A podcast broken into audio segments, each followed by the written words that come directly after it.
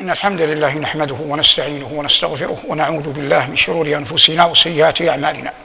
من يهده الله فلا مضل له ومن يضلل فلن تجد له وليا مرشدا. وأشهد أن لا إله إلا الله وحده لا شريك له أراد ما العباد فاعلوه. ولو عصمهم لما خالفوه ولو شاء أن يطيعوه جميعا لاطاعوه وأشهد أن سيدنا ونبينا محمدا عبده ورسوله صلى الله عليه وعلى آله وأصحابه وعلى سائر من اقتفى أثره واتبع هديه بإحسان إلى يوم الدين. وبعد. لقاء اليوم عنوانه قول الله عز وجل وما كان الله ليعذبهم وأنت فيهم مقام النبوة مقام عظيم.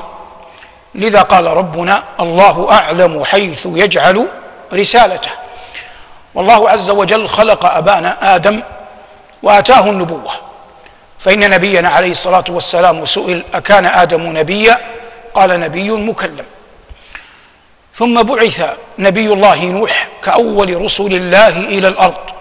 على ظاهر أقوال أهل التاريخ بعد عشرة قرون من هبوط آدم من السماء إلى الأرض. ثم تتابع الأنبياء بعده حتى انتهت النبوة إلى خليل الله إبراهيم.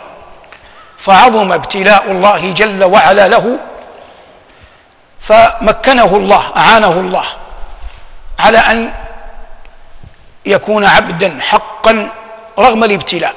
وإذ ابتلى إبراهيم ربه بكلمات فأتمهن. فلما أتم الأمر أكرمه الله بأن جعل النبوة بعده في ذريته. قال الله وجعلنا في ذريته النبوة والكتاب. أحد ابني إبراهيم الذين كثر منهم الأنبياء إسحاق. وإسحاق له ابن اسمه يعقوب وكل من إسحاق ويعقوب كان نبيا. والله يقول فلما اعتزلهم وما يعبدون من دون الله وهبنا له إسحاق ويعقوب وكلا جعلنا نبيا. ووهبنا لهم من رحمتنا وجعلنا لهم لسان صدق عليا. فأكثر الأنبياء من ذرية يعقوب الذي هو إسرائيل. فكثرت النبوة في بني إسرائيل. المقابل لإسحاق إسحاق من سارة المقابل له إسماعيل من هاجر. وإسماعيل إنما سكن مكة ولم يكن مع أبيه في الشام. ولم ياتي فيما نعلم من ذرية إسماعيل ابن أحد من أبنائه آتاه الله النبوة. حتى انتهى الأمر إلى قصي بن كلاب. قصي بن كلاب في عمود نسب نبينا صلى الله عليه وسلم. هو من قريش لكن أمه بعد وفاة أبيه تزوجت رجلا غير قرشي فخرج به إلى ديار فخرجت مع زوجها إلى ديار قوم الزوج. يحصل شيء من تنافس الأقران ما بين قصي وإخوته لأبيه. فيقول وإخوته لأمه. فيقول أحدهم له إن هذه الديار ليست ديارك ليست ديارك الحق بقومك.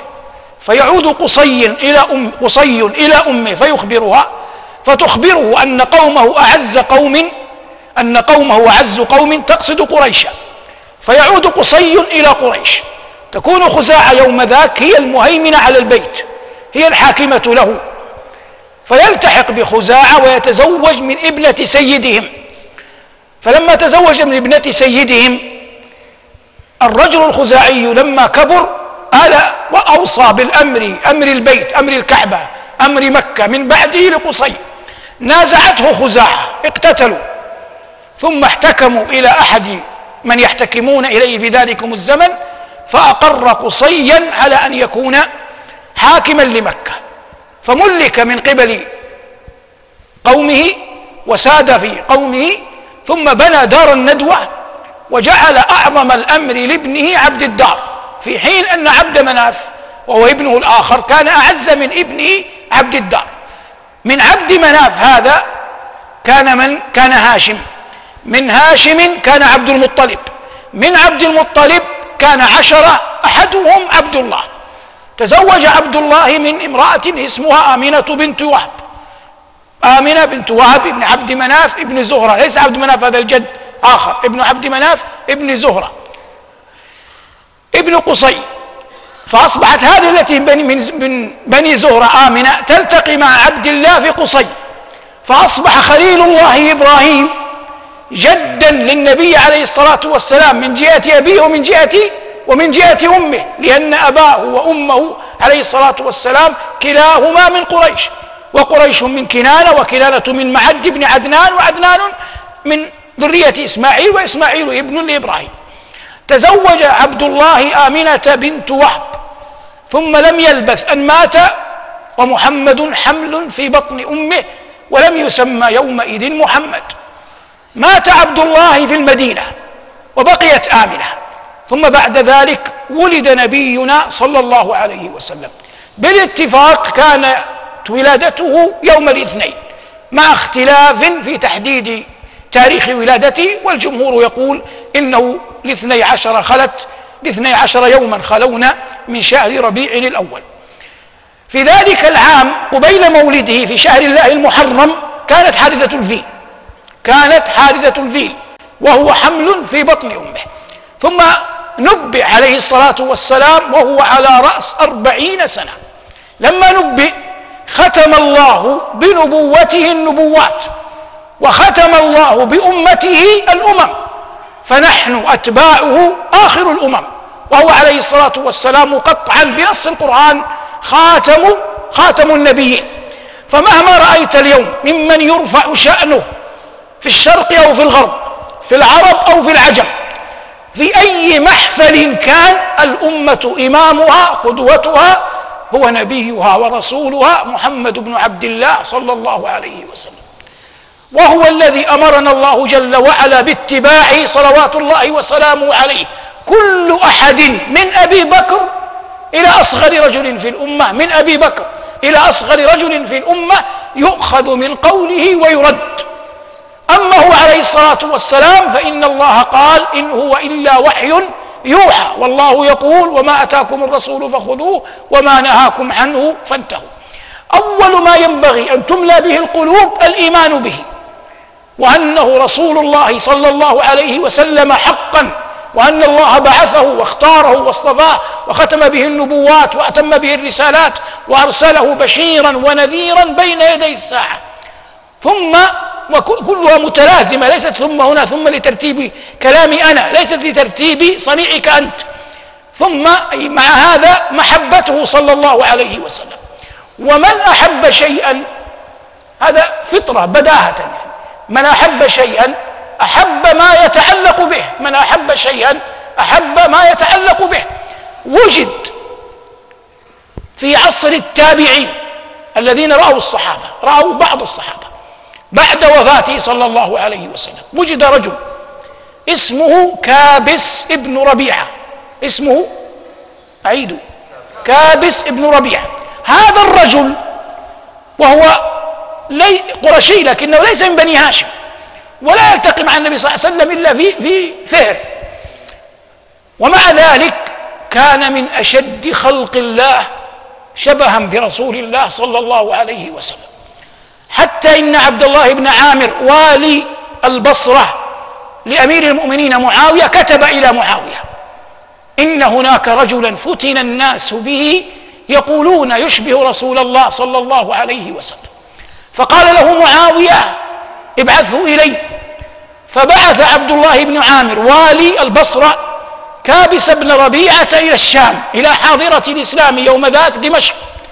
ومعاوية يومئذ رضي الله عنه على كرسي سريره على على سرير ملكه أمير المؤمنين. فدخل كابس مع الباب.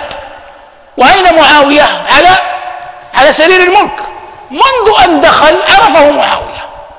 ومعاوية قد رأى النبي عليه الصلاة والسلام فهو أحد الصحابة فقام من كرسيه واستقبله وقبل بين عينيه وأعطاه قطعة يعني أقطعه مكانا يستفيد منه إكراما لأي شيء لشبهه من رسول الله صلى الله عليه وسلم.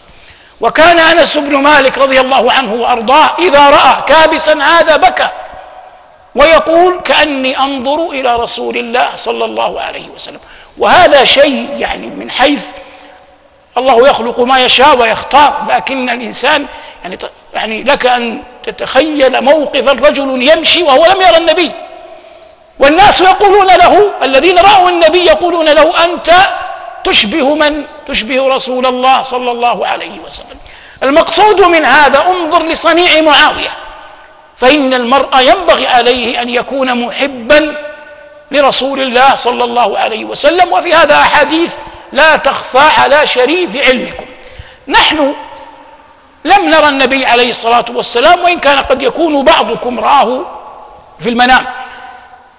ولم نرى كابسا ولم نرى غيره ممن يشبهون النبي عليه الصلاة والسلام وهم بعض العلماء أوصلهم إلى العشرة. لكن المرء يتأسى يقتدي برسول الله عليه الصلاة والسلام. يحفظ أحاديث في سننه ثم يحاول أن يأتي بها وهو ينوي بذلك اتباع ماذا؟ اتباع سنته. يؤذن المؤذن لصلاة الفجر. تردد مع المؤذن ثم تزدرف إلى الله بركعتين رغيبتي الفجر لعلمك أن النبي عليه الصلاة والسلام كان إذا سمع المؤذن أجابه ثم صلى ركعتين. تقول أم المؤمنين ما رأيت النبي عليه الصلاة والسلام إلى شيء من الخير أسرع منه إلى ركعتي الفجر. فالمرء في مثل هذه الحالة هذا إن شاء الله من يصنع هذا رغبة فيما عند الله هو صادق في اتباعه لسنة وهدي نبيه صلى الله عليه وسلم. يؤذن المؤذن لصلاة الظهر ويبقى زمن ما لإقامة الصلاة. فيما بينهما صلي ركعتين ركعتين أي أربع ركعات ركعتان ركعتين ركعتين صليهما. فإن نبيك حبيبك شفيعك بإذن الله صلى الله عليه وسلم كان يصليهما ويقول إنها ساعة تفتح فيها أبواب السماء وأحب أن يصعد لي فيها عمل صالح. في معركة أحد ولا أدري كنت قلت هذا قبل أو لا حصل أن القرشيين قريش أكثرت على المسلمين. فأصبح المسلمون يلوذون بالجبل يعني يتفرقون حتى لا يمكنوا قريشا منهم. فهو عليه الصلاة والسلام أراد أن يأوي إلى صخرة. هذه الصخرة كانت مرتفعة شيئا ما وهو عليه الصلاة والسلام أثخنته الجراح ومعلوم أنه ظاهر يوم أحد في درعين يعني يلبس درعان يلبس درعين عليه الصلاة والسلام. فالجراح والدرعان أثقلت البدن الطاهر الشريف. لم يقدر أن يصعد الصخرة حاول لم يقدر. فجاء طلحة بن عبيد الله وثنى نفسه انحنى فأصبح ظهره أصبح ظهره مرقاة. وضع عليه صلى الله عليه وسلم قدمه وصعد وارتقى إلى الصخرة. وقال أوجب طلحة. ما معنى أوجب طلحة؟ أي أن طلحة بصنيعه هذا وجبت له الجنة. لما؟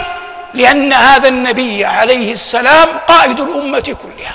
فبقاؤه بقاؤه بقاء للناس. لا نقول بقاء للدين. الدين ليس بقاء الدين معلقا بحياة أحد. ليس بقاء الدين معلقا بحياة أحد ولا بوفاته. ما كان محمد أبا أحد من رجالكم ولكن رسول الله وفي الآية الأخرى فإن مات أو قتل انقلبتم على أعقابكم. وما محمد إلا رسول قد خلت من قبله الرسل. أفإن مات أو قتل انقلبتم على أعقابكم.